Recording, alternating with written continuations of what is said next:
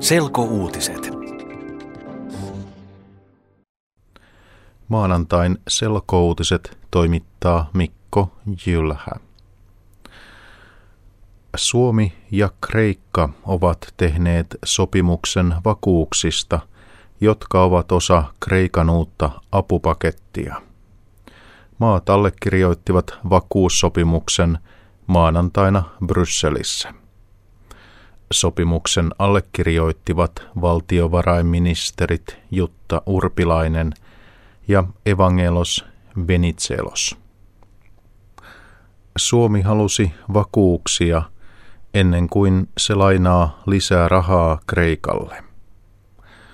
Nyt Suomi saa ainakin osan rahoistaan, jos kreikkalaiset eivät maksa lainaansa takaisin.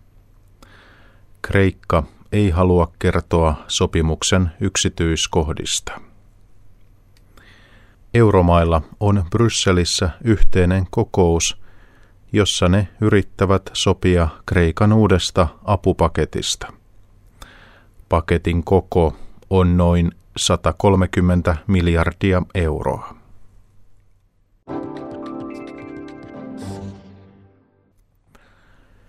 Helsingissä on kuollut yksi ihminen, jonka päälle tippui lunta katolta.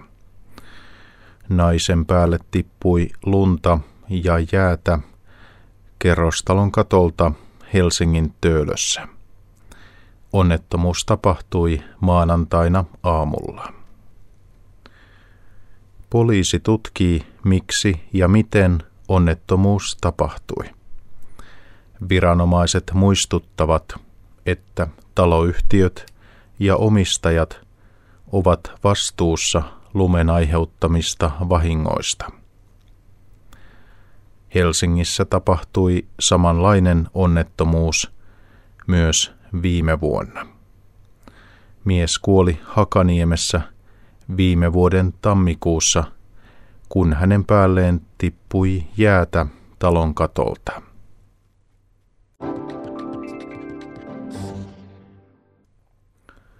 Perussuomalaisen paikallispoliitikon internetkirjoitus ärsyttää ihmisiä.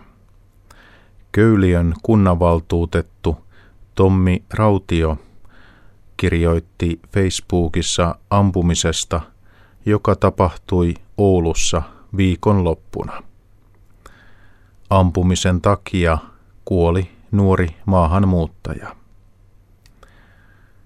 Rautio kirjoitti, kirjoitti Facebookissa, että Oulun ampujalle voi antaa mitalin.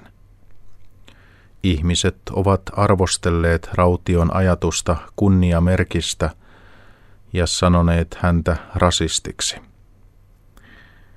Perussuomalaisten satakunnan puheenjohtaja Seppo Toriseva ei hyväksy Tommi Raution kirjoitusta.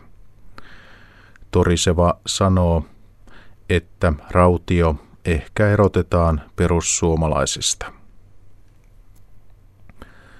Oulun ampuja tappoi itsensä sen jälkeen, kun hän oli ampunut ihmisiä pizzeriassa lauantaina.